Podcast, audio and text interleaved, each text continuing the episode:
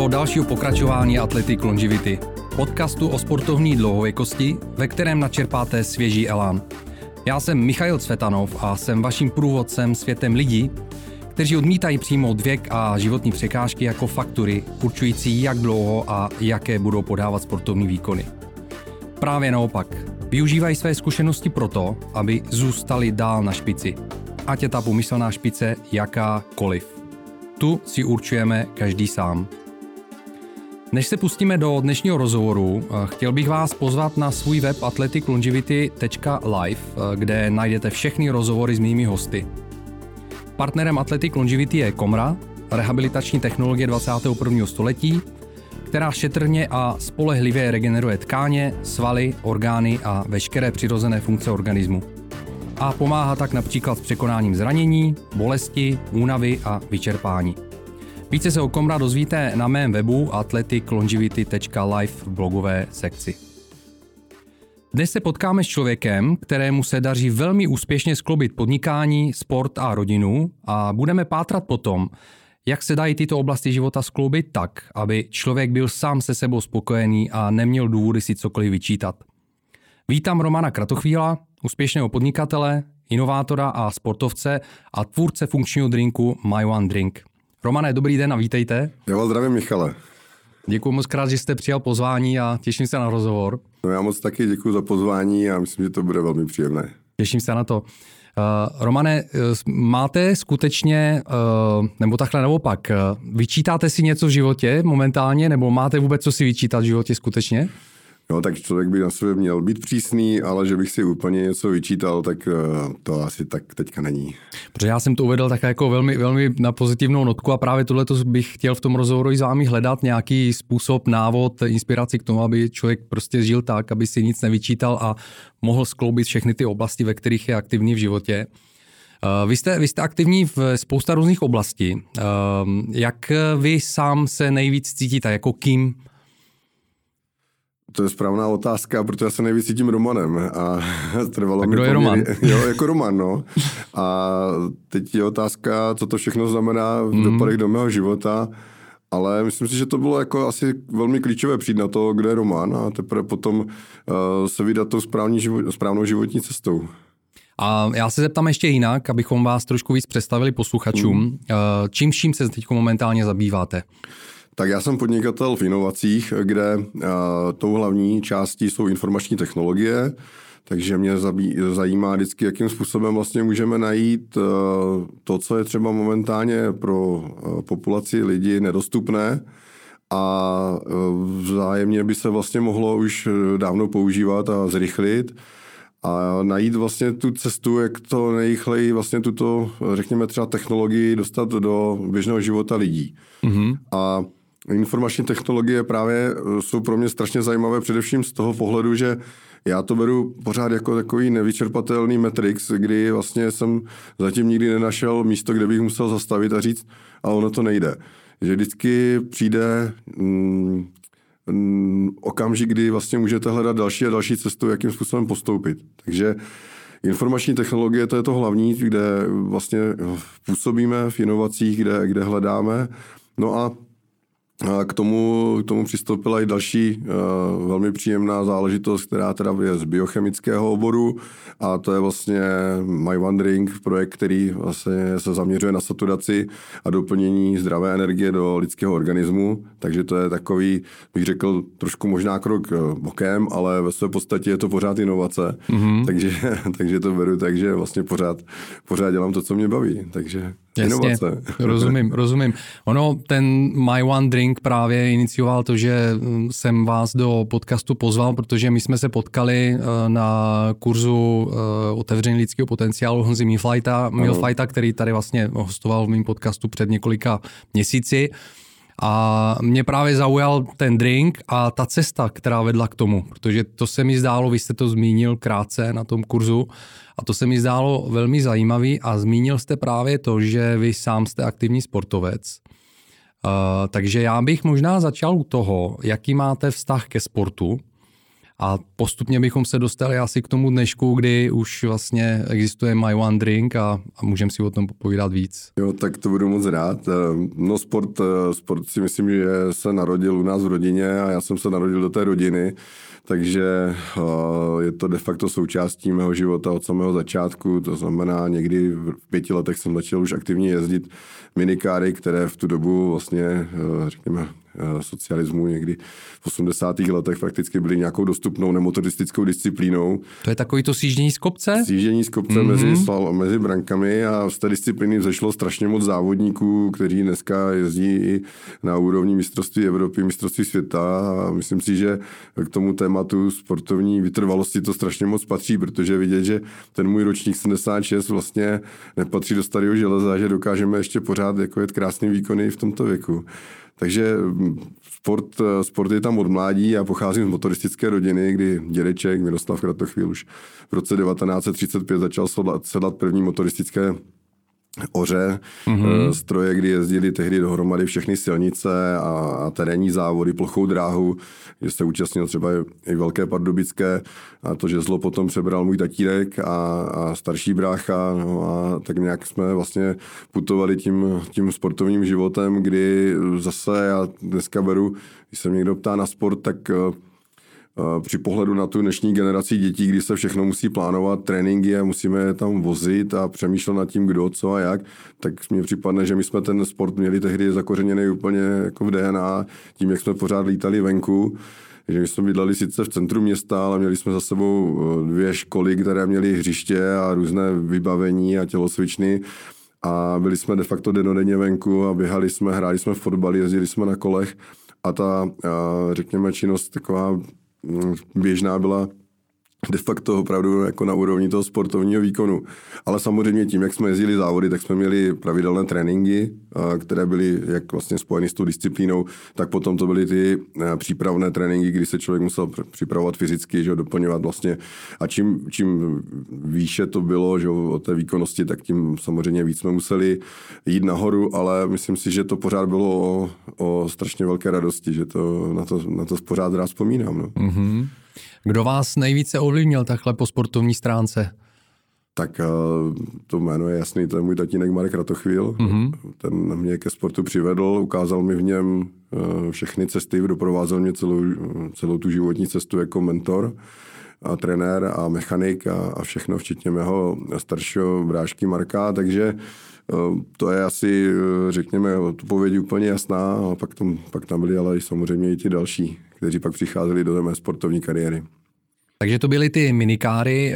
Mm. Vedlo vás to potom do nějakého jako širšího motoristického sportu? Zabýval jste se, jezdil jste závodně třeba nějaký jiný disciplíny? Jo, minikáry měly obrovskou členskou základnu, takže tam opravdu jako na úrovni okresních krajských přeborů a podobně se dalo vystoupat poměrně vysoko. Já si myslím, že jsem jezdil, myslím si, že hodně, hodně úspěšně na úrovni vítězů okresního přeboru a, a v krajském přeboru to vždycky byla nějaká top 5 až maximálně top 10 v té konkurenci, která tehdy byla, tak si myslím, že to bylo hodně zajímavé. Jsme se většině tloukli s Romanem Michalíkem, mistrem Evropy v Enduru a, a účastníkem světového poháru v motocyklových soutěžích a s dalšími jmény, jako je Roman Kopecký eh, z Relí a, a tak dále. Takže jako úspěch mezi těma to borcema bylo jako velký úspěch a ono to potom přes, postupně vlastně přecházelo do motokár, což už vlastně byly ty motorizované stroje, které se jezdily na městských okruzích a samozřejmě vládla tomu eh, králov, královna u nás eh, ve Vysokém mítě, že v pohledu toho eh, speciálně vybudovaného okruhu a potom a potom další láska, která pro mě byla, tak to byly moc hm, právě ty motocykly, enduro, vytrvalostní závody že jo, v terénu, protože tam se jezdí opravdu krásnou přírodou, okruhy kolem 50 kilometrů, jednou, dvakrát, třikrát podle náročnosti toho okruhu, takže, takže ta kariéra byla z tohoto pohledu pestrá. Skvělý. Uh, jsou nějaké okamžiky, které vás, vás nejvíce těší z té sportovní kariéry, který byste zmínil? Vy jste zmínil nějaký, nějaký výhry teďko a že jste závodil na docela úspěšný úrovni, ale nějaké věci, které vás, které jste si jako nejvíc zapamatoval z toho a odnesl? No tak úplně ten nejkrásnější bych řekl, byl ten první zlatý věnec, který jsem vyhrál v šesti letech, jo, tak to a to říkám záměrně, protože my, když jsme se dívali na ty závody v televizi, tak tam vždycky byly ty nádherné věnce z těch vavřínových lístků. Mm-hmm. A ono to potom úplně kompletně zmizelo. A já jsem ten první věnec, co jsem vyhrál, tak byl přesně ještě z těch vavřínových lístků. Pravej. Pravej. A do dneška ho mám vystavený u v garáži, jo, tu zlatou. Takže to bylo takový jako emoční zážitek, když jsem vlastně měl to pocit toho mistra světa Formule 1, který si šel jako pro ten zlatý věnec, tak to bylo jako, jako paráda. No. Krásný. A je něco, co vás mrzí, co byste třeba jako chtěl změnit, když uh, byste se mohl dostat zpět v čase? Přemýšlím nad tím, jestli změnit. Udělal jsem tam, udělal jsem tam okamžik, který eh, třeba asi, asi nebyl úplně správný v ten daný moment, ale myslím si, že mě strašně posunul a to bylo, když jsem byl ne, nevím, někde uprostřed té minikárové kariéry, tak jsme jeli závody v Šumperku úplně, jakoby řekněme, na nové trati, která byla velmi rychlá, progresivní a byl na ní udělaný nový asfalt, takže to strašně klouzalo a já jsem tam nastoupil, řekněme, hodně sebevědomě, protože jsem věděl, že v té kategorii pojedu určitě o první místo ale udělal jsem tam dvě jezdecké chyby, které jsem, mm, byly, byly to prostě moje chyby a, a prakticky, když jsem se vracel zpátky do toho depa, tak jsem tam začal, jako když to řeknu, mm, možná neadekvátně, neadekvátně trošku vykřikovat a stěžovat si, že to prostě bylo mm, tou tratí a že mi tam někdo vstoupil a podobně. A, a tehdy uh, mě můj táta seřezal a dal mi jako prostě co za vyučenou, že mu nejde o ten výsledek, ale šlo mu o to, jak jsem se k tomu zachoval. Mm-hmm. Jo, mu nešlo o to, že jsem přijel na druhém místě, ale šlo mu o to, že prostě v životě neviděl takovou jakoby moji reakci. A to, jsem, to si pamatuju do dneška, protože tam se to ve mně přeskupilo a uvědomil jsem si, že že jako primadona nikdy nikam nemůžu dojít, ale že musím mít prostě disciplínu, pokoru a když se něco takového stane, tak prostě přijít na další závod a jdeme dál. No. Mm-hmm. To mě připomnělo, tak před rokem koloval takovýto video eh, těch motorka, eh, mot, motokáry, jezdců motokár, myslím, že to bylo nějaký mistrovství světa dokonce, kde takhle jeden, jeden kluk byl sestřelený jiným mm-hmm. a on si stoupnul vedle, vedle té dráhy a čekal na něj, až přijde a házel po něm prostě rukavice, helmu snad něco takového jako hrozný, tak jsem jo. si říkal, že to jsou ty okamžiky, kdy právě někdo jako ten táta, nějaký ten mentor tam chybí, aby nastoupil a prostě toho člověka srovnal, takže to jste měl opravdu jako štěstí, že jste toho mentora měl vedle sebe. Jo, jo, to nebylo to teda takhle, jako až, až, rozumím, až velký, rozumím, ale, jo. ale jo, ale bylo potřeba, aby mě někdo srovnal a táta to udělal velmi rychle, no. A já pozoruju to, že a obec, obecně možná je to je, je takový jakoby povědomí, že úspěšní sportovci jsou i úspěšnými podnikateli, mnohé, mnohé, mnohé z nich. Uh, mnozí z nich a mě by uh, zajímalo, jestli právě tenhle ten okamžik a, a jiný okamžiky, kde jste načerpal nějakou životní moudrost, uh, vám následně pomáhali i v tom podnikání. Já bych řekl, že to byl vlastně de facto generický proces tím, že jsem prošel sportem, tak že vlastně se to ve mně začalo všechno vlastně už jako fragmentovat, skládat k tomu, aby, aby tyhle ty věci zafungovaly i potom v budoucím životě, protože samozřejmě od pěti let eh, mít disciplínu v tom, že si musíte nachystat eh, věci kompletně na, na trénink, na závod, eh, příprava toho stroje, protože přece jenom mm, bylo to na ní, nejsou to kopačky, že si jdete zahrát fotbal, že musíte připravit tu minikáru. Bylo tam hodně technikálí, nových věcí, které jsem se musel učit. V tu dobu tam byla i věc, vlastně jsme se museli učit um, dopravní testy, to znamená součástí toho závodu bylo vlastně i, tak jak v autoškole děláte dopravní testy, tak jste vlastně v každém závodě musel znovu a znovu dělat ten test což bylo docela zajímavý jako mentální trénink, protože vy jste se soustředil vyloženě na závod na jízdu, což bylo samo sobě náročný a najednou prostě v cíli, já nevím, nějaké rozjížďky, prostě nástup, jo, přišel komisař, předávám uh, nějaký nějakou A4, kterou jste musel vyplnit a každá chyba byla sekunda, což uh, jako znamenalo jako prostě de facto propad v té listině jo, úplně třeba až na konec. Že? Takže uh, prakticky veškeré ty dovednosti, jak se, jak se připravovat, jakým způsobem k tomu přistupovat a jakým způsobem vlastně nejenom jakoby zvládnout ten základ, jo? protože jako řeknu první závod, druhý závod, podíváte se, jak to funguje, jak to vypadá, ale když potom chcete dosahovat už výkonu, který jako vás řadí třeba do té první pětky, tak už vlastně je to i o tom, že vlastně musíte jít za nějakou hranici. Jo, to znamená, že jako, tak, jak jsem popisoval, jsem začal potom jezdit už i třeba agresivnější způsob, když jsem věděl, že s tím standardním to nedokážu a bylo to třeba dáno tím, že my jsme nikdy nebyli žádné řekněme, vrcholové středisko, byť jsme byli nějaká, řekněme, silná komunita třeba na Zábřisku, ale neměli jsme prostě za sebou, řekněme, svazárm nebo prostě nějaké ty, ty krajské líhně, jak bych řekl. A jakmile začali nastupovat tyhle ty závodníci, tak měli daleko výkonnější techniku a my už jsme vlastně byli odkázáni na to, že jestliže někdo proti mě jel s hydraulickými brzdami a já jsem měl s mechanickými, tak jsem musel začít brzdit o několik metrů dřív a to už samozřejmě potom byly ztráty. Takže o to, o to větší riziko a z toho pohledu vlastně jsem musel vždycky umět najít ten balans, kde to riziko vlastně můžu eh, jako ještě snést a kde musím mít na jistotu. A to si myslím, že byl jeden z hlavních jakoby, momentů, jakým způsobem jsem dokázal ve své hlavě začít balancovat, kde je to, co musím zajet na tu jistotu, protože když byl závod o třech rozjížďkách a dvě se počítali, a jestli to tam ještě musím jako udržet v nějaké jistotě, nebo to tam můžu naprát, protože já se omlouvám za to uh, slovo, ale prostě tím, tím se posunou právě třeba na tu pomyslnou bednu. Mm-hmm. Kdy jste potom začal s podnikání? Já jsem eh, skončil školu a odjel jsem do Ameriky, protože na mě... Na to, bylo, to byla, vám bylo kolik? V kolika letech to bylo? No, to, to, to bylo vlastně ve 20, no. Ve 20, ve 20 mm-hmm. a já jsem potom ještě pokračoval jako na vysokou, ale zrovna tam byla taková jako mezi fáze, že já když jsem skončil jako tu střední a nástavbu, tak, eh, tak jsem dostal takovou neodolatelnou nabídku eh, v rámci právě informačních technologií, takže jsem šel hnedka do provozu eh, jako jako IT manažer, nicméně té firmě se nějak extra tehdy nepodařilo přežít ty divoké devadesátky a mně se objevila možnost jít do Ameriky, takže jsem neváhal a prostě jsem chtěl prostě tu zkušenost udělat a potom, když jsem se vrátil, tak jsem vlastně nastoupil, nastoupil do firmy a a začal jsem, e, začal jsem ještě studovat vysokou školu, no a v té, u, té, u té příležitosti už jsem začal podnikat a ten ostrý start úplně jeho podnikání, ten začal v roce 2006, kde jsem založil Euro Enterprise Development a, a rozjel vlastně podnikání naplno. A to vám bylo kolik let?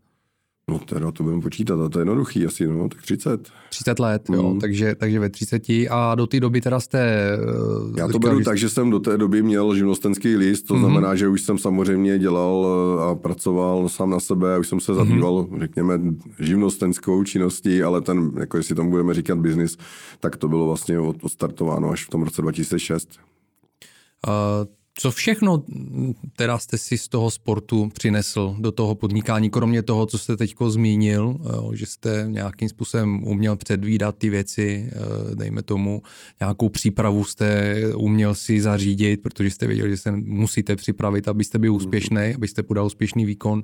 Co jiného ještě? Tak asi to následní, touhu vítězit.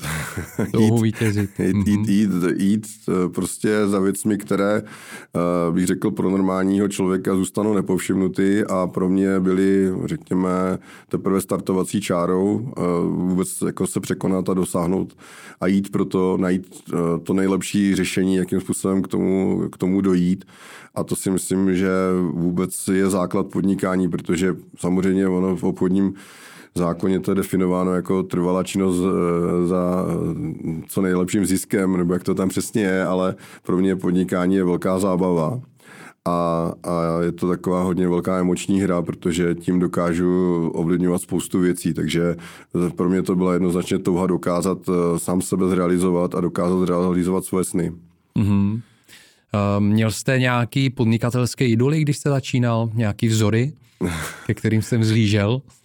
No já se přiznám, že určitě tady asi teďka nebudu vyjmenovávat uh, pány, jako je Tomáš Batě a podobně, o kterých jsem sice psal seminární práce, ale strašně moc uh, jsem se snažil být patriotem a dívat se prostě na lidi uh, kolem sebe. To znamená, že jsem se díval opravdu na úspěšný podnikatele u nás v regionu, protože samozřejmě něco jiného bylo podnikat v Praze, v Brně a podobně, ale v podhoří Jeseníku prostě vytvářet nějaké firmy bez dopravní infrastruktury a bez všech těch aspektů bylo pro mě docela inspirující inspirující, to znamená, tam bylo tam bylo docela velká řádka uh, lidí, jmen.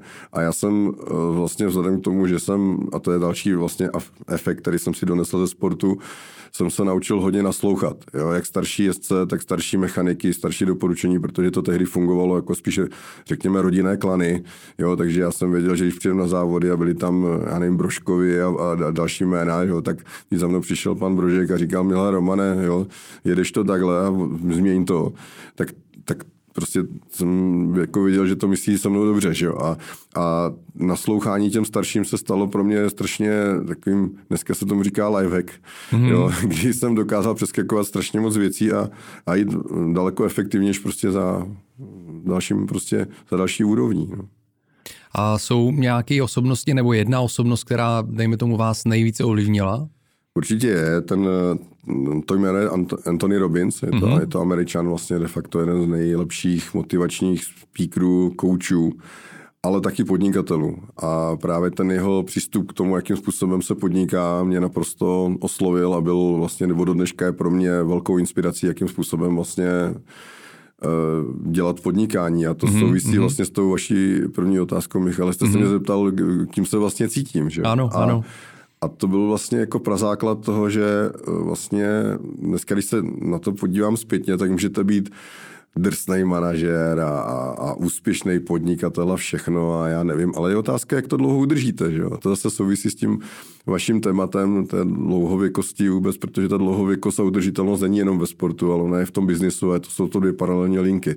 A já když jsem eh, vlastně došel do nějakého bodu, kde jsem, kde jsem viděl, jako, že prostě si můžete říct, ano, udělám jeden projekt úspěšně, ale co bude dál, co bude za tím projektem, jo, tak vlastně bez, eh, bez té vize, bez té řekněme, já tomu říkám osobní integrity, bych stejně nedokázal nikdy jít tak dlouho prostě dál. Takže mm-hmm. pro mě to byla naprosto zásadní odpověď. Jo? Vědět, kdo jsem, abych si to dokázal vydefinovat a vlastně Anthony Robbins mi ukázal v mnohem prostě cestu, jakým způsobem tu cestu najít sám k sobě mm-hmm. a potom se vám otvírají dveře vlastně de facto opravdu k tomu, co chcete dělat a, a dělat dobře.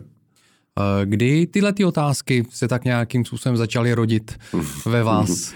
No, to, to má přesný datum úplně. Jo? No, to je, v tom to mám strašně jednoduchý. No. Bylo to 30. dubna 2008, kdy bych řekl, že skončila ta první etapa toho prostě šílence, který prostě dělal od rána do večera, jo, ty 16, 18. To jste měl takovýhle styl, jo? Jo, tak to, mm. to jsme my, že jo, ajťáci, manažeři, jak jsme to rozjeli, prostě by bylo vidět, že my jsme ti nejlepší a všem to ukázat a lítalo se prostě po republice tam a zpátky od nevidím do nevidím a a vybralo si to krutou daň, vybral si to krutou daň na mě, vybral si to především krutou daň na rodině. Mm-hmm. Ten den vlastně skončilo pro mě původní, řekněme, zadání biznisu, který jsem měl. A ten den pro mě bohužel se rozpadla moje rodina. Mm-hmm. Takže to bylo takový, jako bych řekl, hodně těžký a složitý. Takže to byl takový ten uh, alarm, že hele, Romane, něco musí změnit. Jo, vyjeli hasiči, začali houkat, no. Mm, mm, ale no. to je dobře, že jste si to uvědomil. Věděl jste hned, nebo jako hned v tomhle okamžiku, že prostě ano, musím udělat změnu?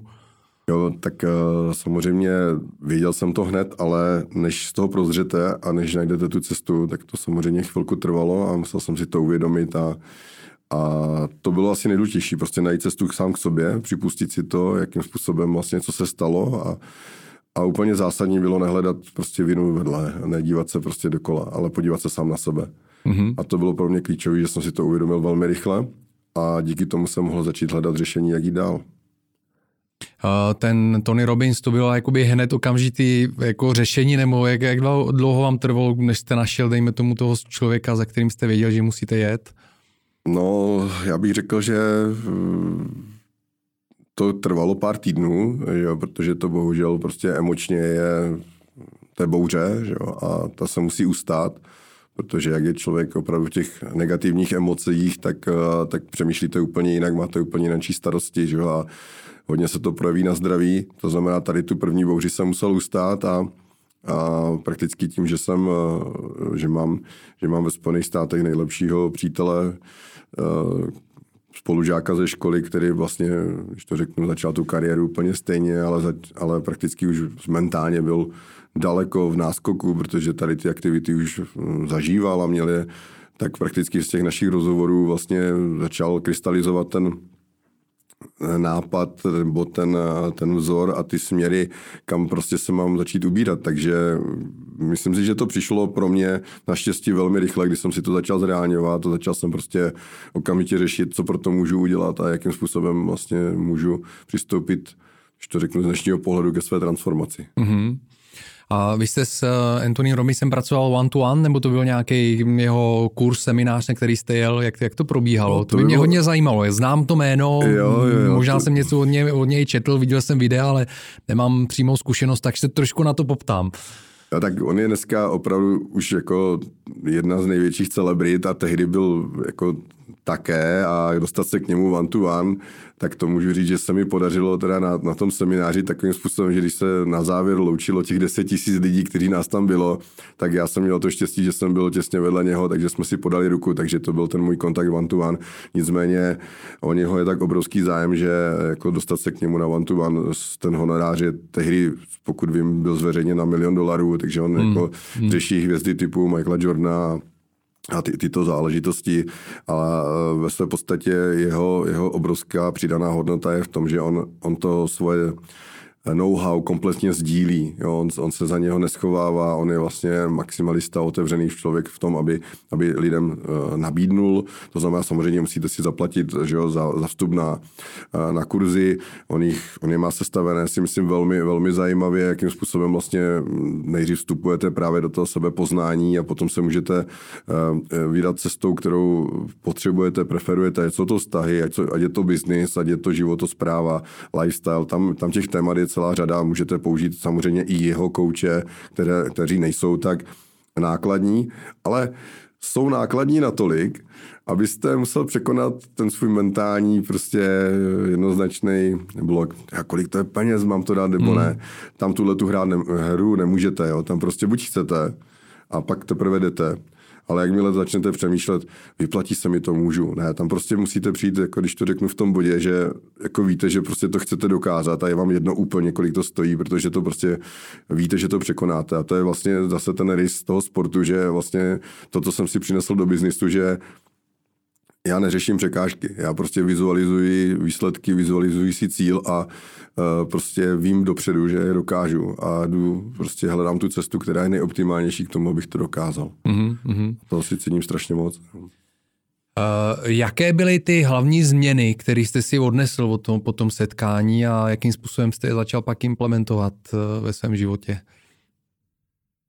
Tam bylo asi nejhorší, nebo největší, jako největší objevení opravdu to, že eh, člověk jede ve vlaku a teďka jsem z toho vlaku vystoupil a stoupil jsem si na nádraží a najednou jsem se díval, jak ten vlak projíždí a najednou jsem viděl lokomotivu a, a vagonky, že jo. Říkal jsem, no, tyjo, to je vlak, že jo. A, a on všechno veze najednou, že veze ten život, emoce, prostě všechny ty věci, které prostě nám ten život přináší a tak já jsem se zastavil. Že? Tak to bylo první zastavení v životě, kdy jsem si najednou řekl, aha, a pojďme se podívat eh, na to, kdo to je Roman. A proto vlastně to téma zmiňuji, protože my jsme se naučili mm, možná výchovou, možná školním systémem prostě prakticky jenom plnit nějaké úkoly a umíš, neumíš, donesl, nedonesl, ale pracovat sám se sebou, přemýšlet nad sebou a vnímat se, eh, to bylo naprosto, bych řekl, tabu a eh, to bylo úplně jednoznačné vlastně uvědomění si. Takže toto byl úplně základ, protože já jsem si začal uvědomovat vlastně ty,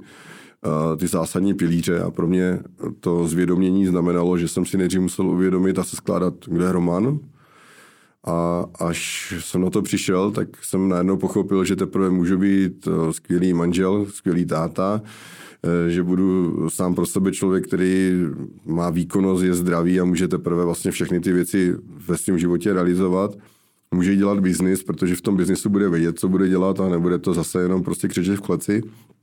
A toto jsou nejpodstatnější věci. A když tohle to všechno, a strašně moc to přeju všem, by si každý poskládal, tak najednou prostě vidí, aha, tak toto je třeba ta moje pyramida života, nebo trouhelníky, pilíře, nebo jak to, jak to nazvat. A toto si myslím, že je potřeba velmi dobře pochopit a zanalizovat. Mm-hmm. Byly nějaké potom jiné osobnosti, mm, jako ne skrz nějaké osobní setkání, ale skrz třeba jako nějaký jejich práce, které vás ovlivnily, když jste pokračoval vlastně jakoby na té cestě toho sebeobjevování a seberozvoje?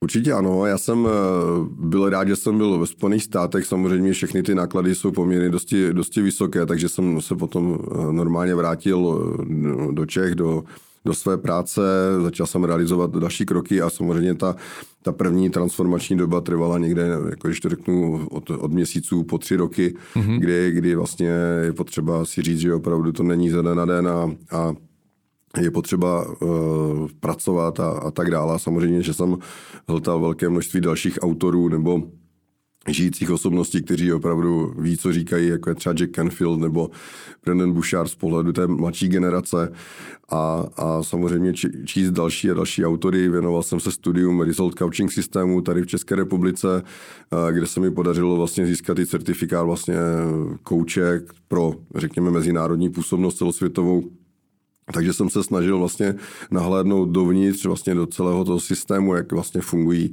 emoce, myšlení a, a nebýt jenom na povrchu. A to opravdu jako považuji za, za naprosto zásadní krok v tom, abych nebo tehdy, abych vlastně věděl vůbec, jak, jak se postavit mezi lidským vztahům, k biznisu, jakým způsobem ho nastavovat, takže uh, bylo to poměrně dost práce a to byl jenom začátek a dneska to pokračuje. A, a jak jste zmínil Honzo Milfajta, tak to je vlastně jeden z těch dalších, uh, kterého uh, strašně moc rád poslouchám a oceňuji ho, protože ten jeho, řekněme, mezinárodní rozměr je velmi znát ale to, co já tam přijím, jako to, co vidím jako největší přínos, je to, že on tu uh, situaci popisuje lidem tak natolik vlídně a lidsky v takové řeči, kterou si každý může velmi rychle přinést do svého života v reálných krocích. Mm-hmm. Jo, mhm. což, což u řadu těch autorů, jako musím říct, že uh, není jednoduché, jo, protože mluví hodně složitě, komplikovaně, nebo, nebo to berou přes nějakou komercializaci, že vás prostě posílají do různých produktů a podobně. Že jo. A já vždycky k tomu říkám takový přirovnání, že se můžete zavřít do univerzitní knihovny a číst tam od rána do večera, ale ten, tu esenci, ten výtah, který vlastně potřeba jenom pro vás, to si vždycky musíte prostě stejně najít vy sám. Jo, to, to je asi klíčový pochopit, kde to je. No.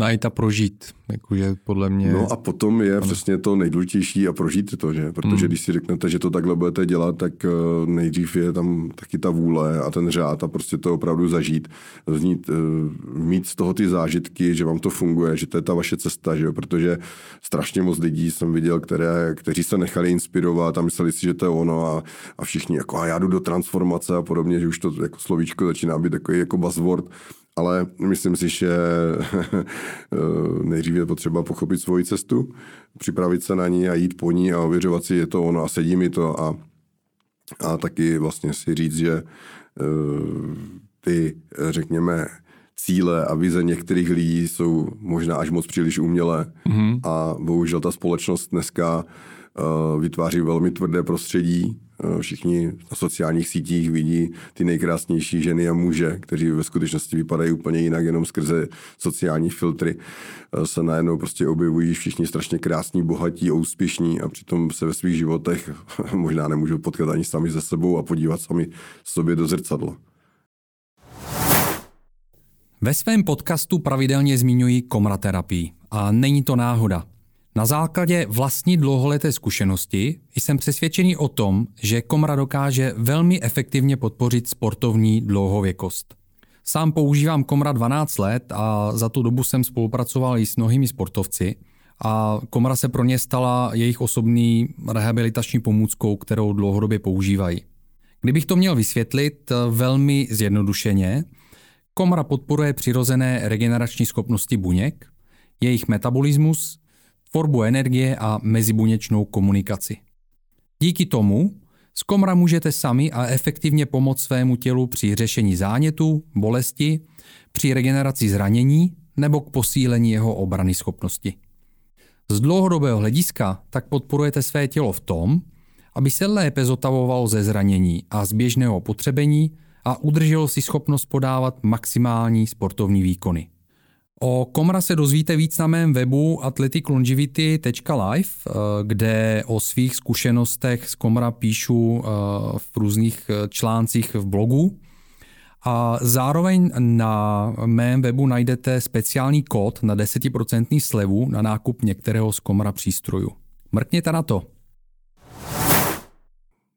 No, to mě, jak jsem vás takhle poslouchal, tak mě naskočilo uh, slovo autenticita a já jako něco podobného teď jako prožívám a řeším. Uh, já jako mám, mám za, sebou, za sebou dlouhou kariéru v marketingu, uh, mám za sebou taky různá, různé směry osobního růstu, kterými si procházím. Nejvíce se věnuju tolteckému učení jako dlouhodobě.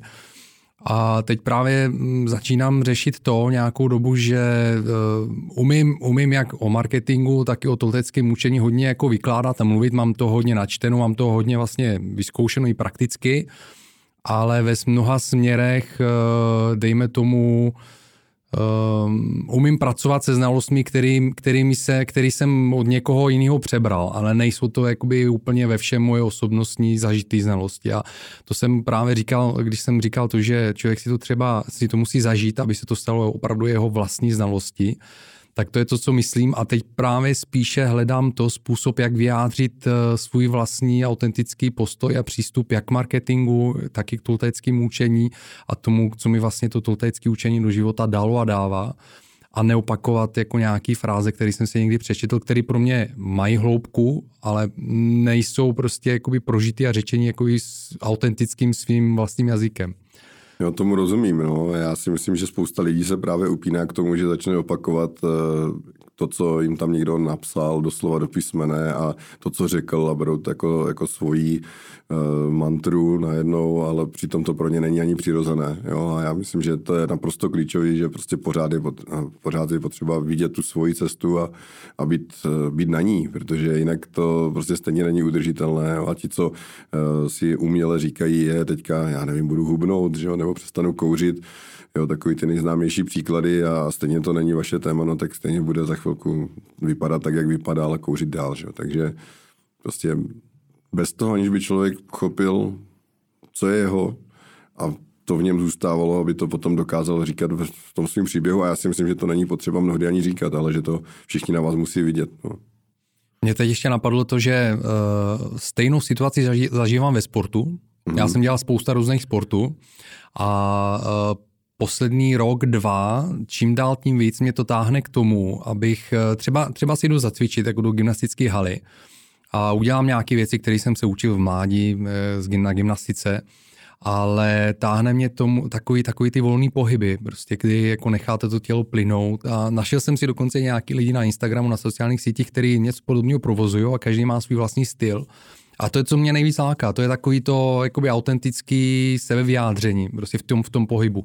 Takže i tam to takhle jako cítím to prostě i v tom sportu podobným způsobem. Ale stejně dělám nějaké věci, které jsem se naučil. To je asi ten základ, jo, jakože máte ten základ, ale prostě jsem ve fázi, kdy hledám víc toho sebevyjádření. Jo, tak eh, to máme asi hodně podobně. Já jsem před dvěma týdny, před dvěma týdny byl na tréninku, který mám osobního trenéra, ale on zrovna nemohl, jak jsme se míjeli a eh, prakticky já mám ten trénink de facto po každé jinačí. Jo? Není to tak, že by to byla uh, fabrika, že bych tam furt chodil a jel, jel to dokola. Takže on je hodně rozmanitý, je po každý zaměřený na něco jinačího, ale já jsem se snažil vlastně tomu dát uh, něco jinačího, protože jsem právě přišel do toho bodu, že bych si uvědomil, že spoustu věcí dělám, aniž bych si je úplně, řekněme, užil, užíval, uh, tak jak to třeba bylo dřív. Takže jsem tam zařadil takový nový prvky, kde jsem se tomu normálně musel smát úplně, jo, prostě a právě i to, to volné vyjádření, že to tam prostě necháte sám za sebe, jo, a, a i kdyby tam někdo byl, tak se tomu mohl zasmát, že, ale jsem tam byl teda sám, takže jsem si to, to užil víc, no.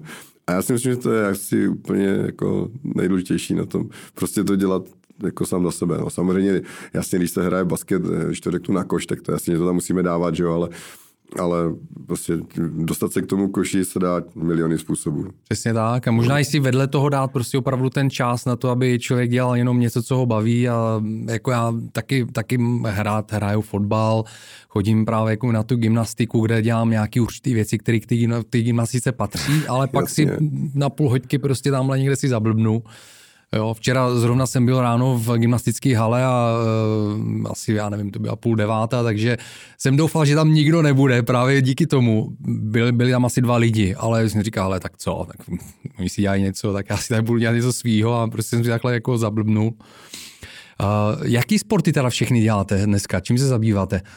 No, tak já jsem doplňkově hrál ještě i hokej a, a podobně, ale došlo tam k nějakému zranění, kdy, kdy mě to docela dost jako vyřadilo z provozu a bylo to jako docela jako tvrdý, kdy my, jak já říkám, rybníkáři, jsme se sešli na ledě s těma bývalýma profikama, oni nám to tam dávali pořádně sežrat, jak se říká lidově. A tak jsem tehdy jako si říkal, že nejdřív se musím dát dohromady a pak už vlastně jsem přišel na to, že mě vůbec ten kolektivní sport neláká k tomu, abych tam šel a něco podobného řešil. Mm-hmm. Takže jsem začal pracovat s kondičním trenérem Josefem Anderlem, který bych řekl jako jedna z nejvýraznějších osobností vůbec diagnostiky pohybu v České republice a jeho týmem. Eh, základ bylo se srovnat, vůbec pochopit, jak to vevnitř funguje a začal jsem dělat multifunkční tréninky, to znamená, že opravdu pracuji, dá se říct, jenom se svojí váhou. Samozřejmě je tam nějak, jsou tam pomůcky, jako X systém, jo, prostě SM systém a podobně, X, eh, TRX a tak dále. To znamená ty funkční pomůcky balance, které vlastně vám spevňují opravdu tělo a dokážou vám zajistit, a pro mě asi to nejdůležitější, to je taková flexibilita, ten, ta flexe toho těla, aby aby to všechno prostě fungovalo, jo, nebolely záda, abych vlastně i při tom, že jsem jako podnikatel hodně v kanceláři, sedím v autě, že jo, a přejezdy a tak dále, tak aby, abych se cítil furt prostě skvěle. Takže to beru úplně jako základ, to je, to je pro mě de facto úplně bez disciplína, bez které bych nedokázal uh, vůbec fungovat a a potom k tomu přichází další doplňky, strašně, strašně mám rád jogu, ta, já vždycky říkám, to je taková inventura těla a, a ducha taky, protože tam se, tam se ukáže, kdo na tom je. No a z těch jakoby, výkonnostnějších věcí, tak eh, chodíme strašně moc rádi běhat s mojí manželkou, s Radanou, to je celoživotní sportovní nadšenec, takže to je úplně fantastický, že vlastně můžeme dělat spolu věci. Teďka jsme se zamilovali v poslední době hodně do ski Alp, byť je dělám už přes 14 let, za to děčím eh, svýmu výbornému kamarádovi Michalovi, který nás naučil jezdit eh, na ski Alpech eh, v Krkonoších. Ono se to nezdá, ty hory nemusí mít dva a více tisíc metrů, ale dají se na tom zažít úplně neskutečné věci. Myslím si, že hodně důležitý i do podnikání právě z pohledu té mentální odolnosti odolnosti a, a vůbec vydržet prostě v nevlídným počasí a, a připravit se na to a neskolabovat, jo, prostě vědět prostě, kde je ta hrana jo, a tam se člověk do těchto podmínek dostane velmi snadno. Takže ski Alpy teďka teda jako jsme měli to štěstí, že jsme si prostě užili úplně nádherný téměř jarní dny, takže to prostě to jsou emoce úplně nádherné, když vylezete poprvé na ten kopec, nikdo tam není a, a vychází sluníčko a pak to jedete jako první dolů, tak, eh, takže to jsme si s manželkou udělali velkou radost. Samozřejmě jsou do toho běžky, kolo, eh, běháme i Spartany nebo horskou výzvu, takže snažíme se prostě být univerzální, v létě paddleboard, eh, takže je to takový prostě mix, eh, aby nás to všechno bavilo a mm-hmm. aby, nás, aby nás to taky posunovalo konečně dopředu. No. Ta radost tam hraje velkou roli asi. No to bych řekl zásadní, to jako bez toho se to nedá dělat a, a já si myslím, že uh, čím vlastně to člověk dělá déle, tak by tu radost měl nacházet čím dál tím větší. Jo. Takovou mm-hmm. tu zamilovanost, prostě proč to dělá, tak to je, to je pro mě úplně alfa omega. No. Stavíte si nějaký sportovní cíle? Jakýkoliv? Jo, tak to určitě uh, bych pojal asi takhle. Já jsem uh, vlastně, když to řeknu, loni oslavil 45, že jo, to znamená, zítra mám narozeniny teda. Hezký. 46. Ještě nebudu blahopřát. Ne, to ne, ne, ne, v pohodě, to, proto to neříkám, ale říkám to proto, že, že pro mě bylo jako hodně zajímavý, že jsem vlastně v těch 45 si nadělil takový dárek, že jsem šel vlastně na ten komplexní kondiční test, jo, zátěžový a podobně a a musím říct, že jsem vlastně zjistil, že mám de facto nejlepší kondici v životě. Tak to byl pro mě ten nejkrásnější dárek k tomu, řekněme, výročí.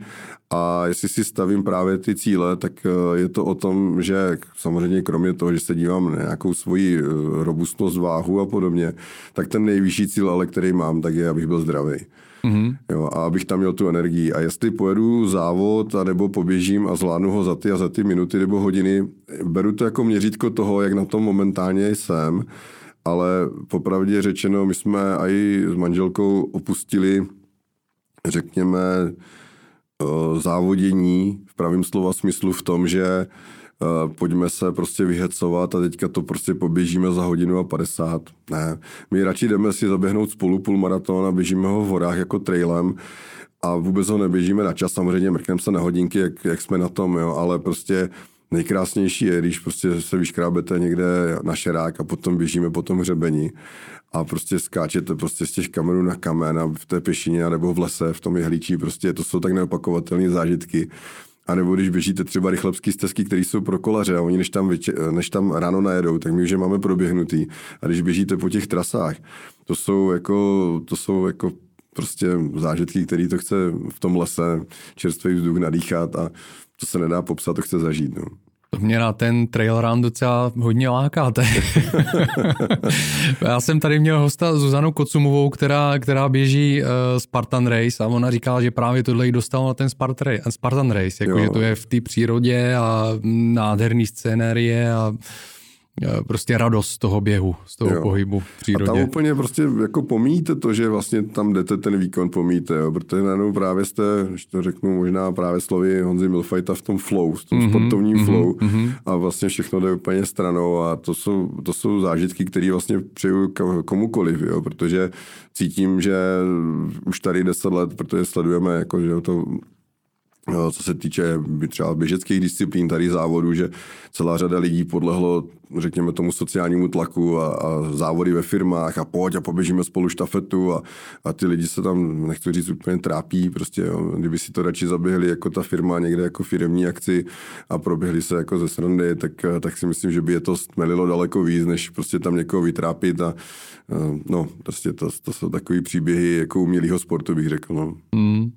No a tím se dostáváme k My One Drinku. Vy jste zmínil energii před chvíli, že eh, vlastně se cítíte, že jste plný energie a vlastně v nejlepší své formě životní, mm. sportovní. Eh, já jsem to tak pochopil, že byl nějaký takový okamžik, kdy jste právě cítil, že potřebujete víc té energie a rozhodl jste se, že něco jako inovátor pro to uděláte. Tak eh, jak k tomu došlo teda, jako že, jste, že jste přišel tady s My One Drinkem? No to právě byla doba, kdy eh, jsem se vlastně vrátil eh, jako k aktivnímu sportu, protože samozřejmě přišla rodina, ten, ten předěl tam prostě přišel, že jo? to znamená, že nebyl čas prostě ty závody absolvovat a, a došlo k nějakému přerušení, takže, takže to zůstalo u nějakého, říkáme, hokeje a, a běhání a, a možná kola, ale už to nebylo v takové intenzitě. No a potom vlastně přišel ten předěl, kdy, kdy vlastně sport uh, jsem pochopil, že uh, že prakticky nemůžu prakticky upřednostňovat jenom biznis a byly to ty pilíře, které jsem si musel přehodnotit sám pro sebe a, a sport vlastně pro mě znamená udržet se opravdu, řekněme, plné energii a v plném zdraví. To znamená, že jak jsem začal sportovat čím dál tím víc intenzivněji, tak vlastně v kombinaci s rodinou a v kombinaci s biznisem jsem se začal dostávat do stavu, že tréninky byly náročnější a jak se vlastně na to vůbec připravit, protože buď byl trénink ráno a když vstanete, tak jak se chcete najíst, abyste vlastně mohli jít třeba běžet, že to prakticky nejde, že to, ta prodleva třeba dvě až hodinu před, před tím tréninkem od fyzického jídla by měla být, že jinak vám to samozřejmě nebude dělat dobře, bude se vám to jídlo vracet zpátky, obtěžovat vás. A nebo vlastně zase obráceně, když jsem měl tréninky odpoledne a byl jsem plně v práci a teďka to kolikrát bylo, a že nebyly obědy a, a furt prostě někde přejíždíte, ten biznis je hodně intenzivní, tak uh, najednou chcete přijít na trénink, no ale co tam budete dělat bez energie, že? takže vy ho nějak odjedete, to tělo dostanete, vyšokujete ještě do horší situace, než, než vlastně bylo, než tam přišlo. A vlastně ty, řekněme, uh, újmy, které mu způsobujete, jsou daleko větší, než kdybyste na ten trénink vlastně nešel. Že? Takže tam jsem začal vlastně vůbec řešit jídlo, samozřejmě začal, začal jsem sestavovat uh, asi s odborníky jídelníček, že jo, to znamená, všechno jsem to upravoval, ale furt tam nebyla vlastně, když to řeknu, ta okamžitá energie, kterou bych vlastně mohl dostat a když už tam byla nějaká nabídka, tak to byla suplementace, která uh, byla v té kategorii, řekněme, pre-workoutu, která byla opravdu jenom o stimulantech, uh, velmi, řekněme, agresivních látkách jo, pro trávení, to znamená velmi kyselé nebo přeslazené a podobně. Takže Já vlastně, eh, když to řeknu, pocházím eh, z půlky z zemědělské rodiny a z půlky z technické rodiny, že jo? takže maminka eh, že pochází z takové krásné výsky u Zábřa z Kosova, kde vlastně babička s dědou měli velký statek, takže my jsme zvyklí prostě na domácí stravu, ovoce, zelenina, že jo? prostě maso domácí a tak dále, takže mamka nás vždycky, když to řeknu, perfektně nakrmila, mm-hmm. jo? zasaturovala, dneska odborně řečeno, aby jsme vlastně zvládali ty tréninky, závody, takže to bylo strašně přirozený a fajn. Na těch závodech samotných to byla katastrofa, protože že jo, tam se tehdy prodávali buď párky nebo klobásy, takže to ze sportovní výživou nemělo nic společného. A Teďka samozřejmě jako v té dospělosti, když jsem jako pátral, říkám, tak to není možné, to už prostě tady všichni ty značky, celosvětový olympiáda, mistrovství světa, že jo, všichni tam mají ty láhve s nápisem, tak to už musí prostě být.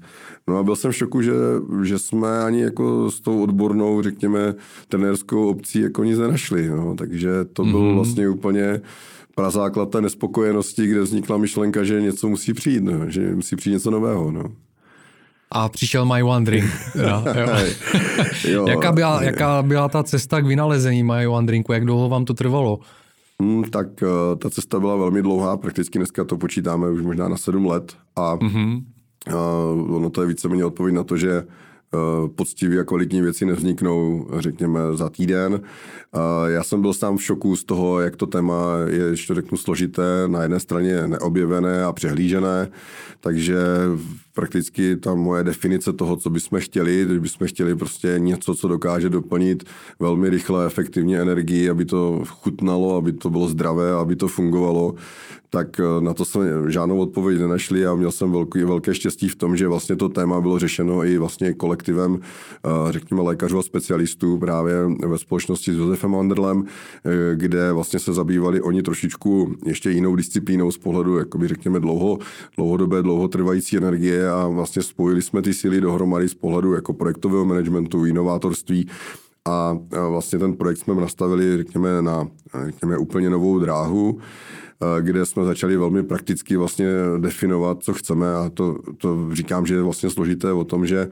prakticky se nebylo čeho chytnout. Jo? To znamená, my jsme nejdřív museli udělat obecnou definici, museli jsme si říct, co chceme ve své podstatě z pohledu hypotéz, jakým způsobem by to mělo fungovat. A teďka vlastně jsme šli do univerzitních knihoven, sestavovali jsme tým, který byl opravdu špičkový z pohledu biochemie, lékařů a podobně. A, a jako najednou zjišťujete, že buď ty věci jsou zamčeny někde v laboratořích těch špičkových států, kteří uspí, us, uspěli na těch eh, významných sportovních akcích, a nebo, nebo to prostě nemají a řeší to nějak nahodile. A když jsme šli do rozhovoru s těmi sportovci a pro, i profesionály, tak já jsem byl v šoku opravdu, jak vypadá životospráva sportovců a to bohužel musím konstatovat, že ještě dodnes celá řada profesionálních sportovců s tím má obrovský problém. Takže to byl vlastně úplně prazáklad, jak to vydefinovat a ta cesta byla strašně složitá. Já už jsem myslel několikrát, že, že to prakticky ani nezvládneme, protože už to mm-hmm. bylo o, řekněme, fakticky zehnat ty materiály, a samozřejmě zehnat ty odborníky, aby měli čas, aby vlastně se tomu dokázali věnovat a samozřejmě všechno je to o penězích. Že jo? To znamená, my jsme museli zainvestovat nemalé částky do vůbec vývoje a z tohoto pohledu jsem byl úplně v šoku, že všechny, nebo drtivá většina, někoho neurazím, značek, které se vlastně na tom trhu objevují dneska, tak vůbec eh, za sebou nemají výzkum. Mm-hmm. Jo, oni mm-hmm. to vlastně jedou, řekněme, na, eh, buď na, no, 99,9% je marketing, který tvrdí, že tato látka je naprosto účinná, výjimečná, fenomenální a že vám dá to, co má dát, ale vlastně de facto vůbec to nemají položený na nějaké jako empirii, biochemii, jo, že, by, že by to vyskoumali, takže eh, řekněme si, ta úzká skupina těch profesionálních sportovců, která opravdu žije svým separátním životem, je diametrálně rozdílná opravdu jakoby od té naší hobby skupiny, která je obrov, obrovská že jo, a potřebuje úplně jináčí záležitosti, protože samozřejmě nemáte šanci trénovat dvoufázově a, mm-hmm, a mhm, podobně. Mm-hmm. Takže, takže skloubit to dohromady, protože samozřejmě s nimi to musíte konzultovat a na nich to vlastně musíte taky testovat, jestli to funguje, ale potom vlastně se stoupit dolů, aby to vlastně fungovalo i těm normálním lidem a bylo to přirozený. To byla asi, bych řekl, ta největší výzva a když se nám to podařilo definovat, tak vlastně, a to jsem byl úplně v šoku při eh, tom, co už dneska existuje za technologie a materiály, tak aby to třeba chutnalo. mm-hmm. tak to jsem normálně nevěřil, že jako vymyslet něco, co bude chutnat, protože jsme nevěděli, že jo, jestli to bude prášek, tableta, gel, jídlo, pití, jo, to, to prostě, my jsme začínali u prášku, že protože mm-hmm. v mhm. laboratoři prakticky něco namíchat a podobně, jednak to není vzhledné, jednak to není chuťově vůbec jako tak, jak to potom má vypadat, takže přesvědčit i na to ty lidi, takže jsme to samozřejmě byli my, já, kolektiv, prostě jsme to prostě sami museli používat, zkoušet, testovat a furt to kolečko prostě zpátky z toho sportoviště, jo, fungovalo, nefungovalo, že jo, a takže vlastně to byl never ending proces, ale myslím si, že se nám to podařilo velmi velmi úspěšně trefit. To znamená, že když jsme tu nutriční kompozici vlastně dopilovali, vymysleli, tak eh, jsme řekli, eh, vlastně pojďme se teda opravdu oficiálně přesvědčit o tom, jestli už to ve světě existuje nebo ne. Takže jsme požádali vlastně Český patentový úřad a vlastně kancelář, která nás zastupovala o ověření vlastně celosvětové rešerže. Mm-hmm. No a my jsme byli v šoku, protože to neexistovalo přišli nám nějaké čtyři odpovědi, jedně dojasníme, což bylo jako, že jsme něco jako zjistili, že asi někde něco někdo dělal, ale to byla jenom jedna látka z těch X, které tam jsou. To jsme vysvětlili, no a pak přišla ta zásadní zpráva po několika těch měsících, že jsme jediní na světě. takže, Krásný. Takže mm. to byla obrovská odměna pro celý tým a ve své podstatě jsme mohli otevřít to první pomyslné šampaňské a říci, mm. tak jsme přišli na svatý grál, protože základem vlastně My One Drinku bylo vlastně doplnit pohodlně energii, abyste mm-hmm. se vlastně jenom napil, vlastně dneska z tohoto pohledu to můžeme říct, abyste se napil a ta energie byla velmi rychle střebatelná, aby byla taková, která vám nezatíží organismus, protože při tom sportu vlastně organismus pracuje úplně jinak, že jo? On ne, nemá čas spotřebovávat nějaké látky a, a trávit a podobně, on potřebuje už jenom opravdu brát ty energetické rezervy, které tam připravené máte. Takže toto všechno vlastně byl úplně jako pro nás zásadní objev, doplnit energii a postupně ji uvolňovat. Mm-hmm. A pak vlastně přišla ta další jakoby etapa, fáze, vlastně, jak to vlastně přeložit do, řekněme, komerční formy a to prakticky bylo strašně složité, protože dneska těch parametrů tam je strašně moc, co se týče životního prostředí, eh, udržitelnosti, odkud ty suroviny získávat, jak to má chutnat, jestli to má být prášek zalívat vodou, nebo jestli to má být eh, gel a podobně. Nakonec jsme se dostali vlastně do té podoby, kde jsme dneska, to je vlastně, že se nám podařilo vlastně eh, udělat ten nápoj v pomocí jakoby fresh juice, to znamená, že opravdu velmi čerstvé, zastudené, pozbírané ovoce, dokážeme zpracovat a e, s těmi esencemi a s tou vlastně tajnou recepturou, která v tom je, po to značení Mineural, e, vlastně dokážeme zaimplementovat tak, že vlastně postavíte technologicky naprosto to, co v té přírodě je esenciálně obsazeno, mm-hmm. bez jakýchkoliv chemických modifikací, bez stimulantů, konzervace, do naprosto přirozeného. A to bych vlastně řekl, že je naprosto zásadní, že jsme se vrátili zpátky na zem.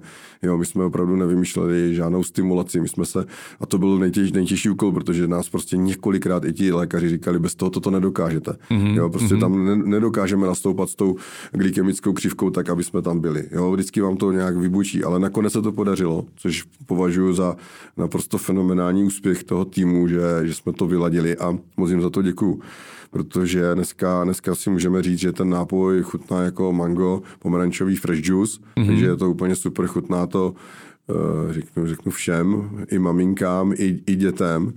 A vlastně pro ty děti je to pro nás jako jedna z největších výzev, protože pro děti vlastně de facto dneska nic neexistuje a děti nemůžou žádnou stimulaci.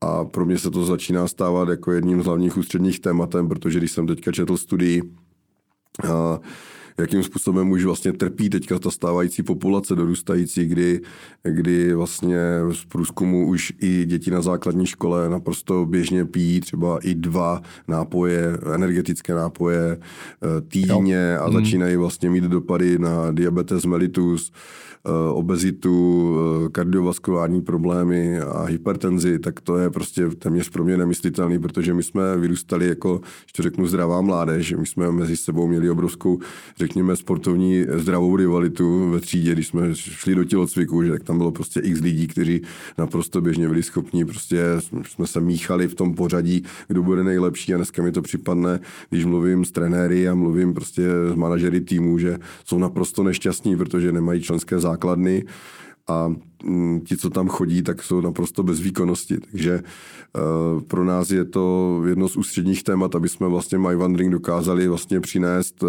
jednak těm, kteří sportují třeba na, na takové úrovni, asi třeba jako my dva, aby jsme si opravdu dokázali udělat výkon Myslím si, že máme otestováno, že celá řada hráčů, kteří prostě jsou v hokeji, ve fotbale a v dalších sportech, s tím můžou hrát opravdu profesionálně ligu nebo mistrovství světa. Máme mm-hmm. spoustu sportovců v seriálech světového poháru, takže víme, že to funguje. Ta empirie tam je, máme to naměřené. Máme za sebou klinickou, klinickou, klinický test, který prokázal jednoznačně to, že dokážeme vlastně prodloužit výkon, dokážeme vlastně snížit tepovou frekvenci, dokážeme vlastně e, zvýšit vlastně rychlost třeba v rámci běhu až o 2 km v hodině, tím, že vlastně máte zasaturováno, jo? to znamená neběžíte na prázdno. Jo? A gor u, dě, u žen je vlastně tady ten efekt naprosto zásadní, protože ženy e, vlastně mají jinačí, řekněme, princip metabolického principu zpracování energie, to znamená, my jsme schopni velmi, velmi výrazně pomoct vlastně v dodání té efektivní energie, kterou oni využijí pro trénink nebo pro tu zábavu, kterou mají aktivitu. Ale největší kouzlo vlastně Majvanu je v té pozvolné energii, to znamená, když s tím vlastně skončíte s tím tréninkem, tak vlastně ta energie vám vlastně furt trvá. On je, jak bych řekl, zapalovač eh, v motoru. Když máte tu svíčku, tak ona vlastně nastartuje motor. Mm-hmm. A vlastně Majvan je ten zapalovač, protože oni se všichni ptají, Eh, jak je možné, že vlastně to vydrží třeba jako trénink, eh, já nevím, když budu odhadovat jako eh, normální třeba žena může spálit 400 až 500 kilokalorií za trénink, muž to je třeba 600 až 800 podle výkonnosti, že jo? a ten nápoj má jenom 234 kilokalorií. Že jo? A teď jako jak to, že kde, kde, kde se vzala ta energie. Ono to je právě to obrovský kozlo, že je to v to pozvolné uvolnění, ale navíc to aktivuje tu energii, kterou vlastně máte vy v sobě.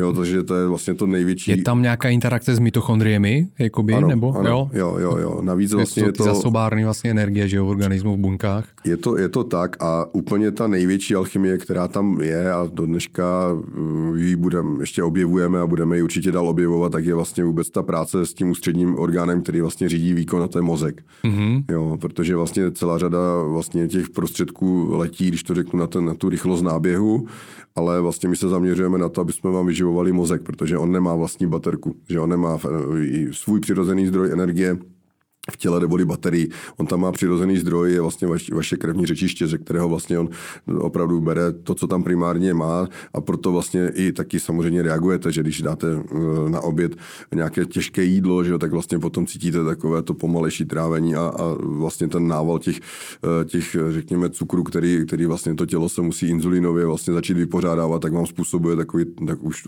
ten, tu ospalost, že jo, vlastně mm-hmm. začnete zývat po těch 17-20 minutách, už je to pro vás takový takový téměř jako pojďme, pojďme si lehnout, že jo, takže to, to jsou ty známé stavy, že jo, a tohle to vlastně je potřeba nějakým způsobem jako zastabilizovat že? A, a podívat se, jak vlastně ta energie vám může pomáhat a ne jak vám bude uškozovat. Že? Mm-hmm.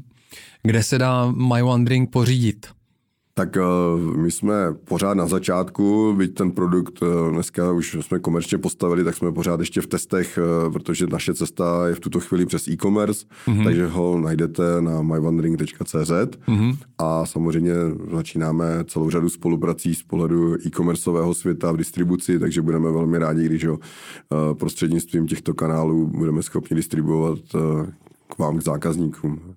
Skvělý, jako zní to, zní to opravdu velmi zajímavě, uh, takže určitě, určitě eh, bych ho i rád vyzkoušel, protože jste mi na to úplně nalákal teď, jak jsem říkal, všechny ty, všechny ty efekty, což je skvělý. Moc držím palce, ať se, ať se podaří ho dostat mezi lidi a ať se kupuje. Já moc děkuju, samozřejmě mám tady v tom obrovskou pokoru, ten, ten, ten biznis eh, z pohledu těch energy drinků a podobně tak obrovský a rozjetý a jsou tam tak velké rozpočty, že ty, ty firmy, které že dneska sponzorují eh, celé seriály a týmy a podobně, tak mají nepřekonatelné rozpočty na to, jak to, jak to dělají a já pevně doufám, že se dokážeme spojit s někým, z investorů nebo, nebo z lidí, kterým ta situace v tomto oboru není úplně lhostejná, kteří by chtěli přinést vlastně i přidanou hodnotu právě pro zdraví populace, aby přinesli opravdu do svých portfolií něco, co je udržitelného a, a mysleli třeba přitom i právě na děti, mládež, která se dostává v těch sportovních výkonech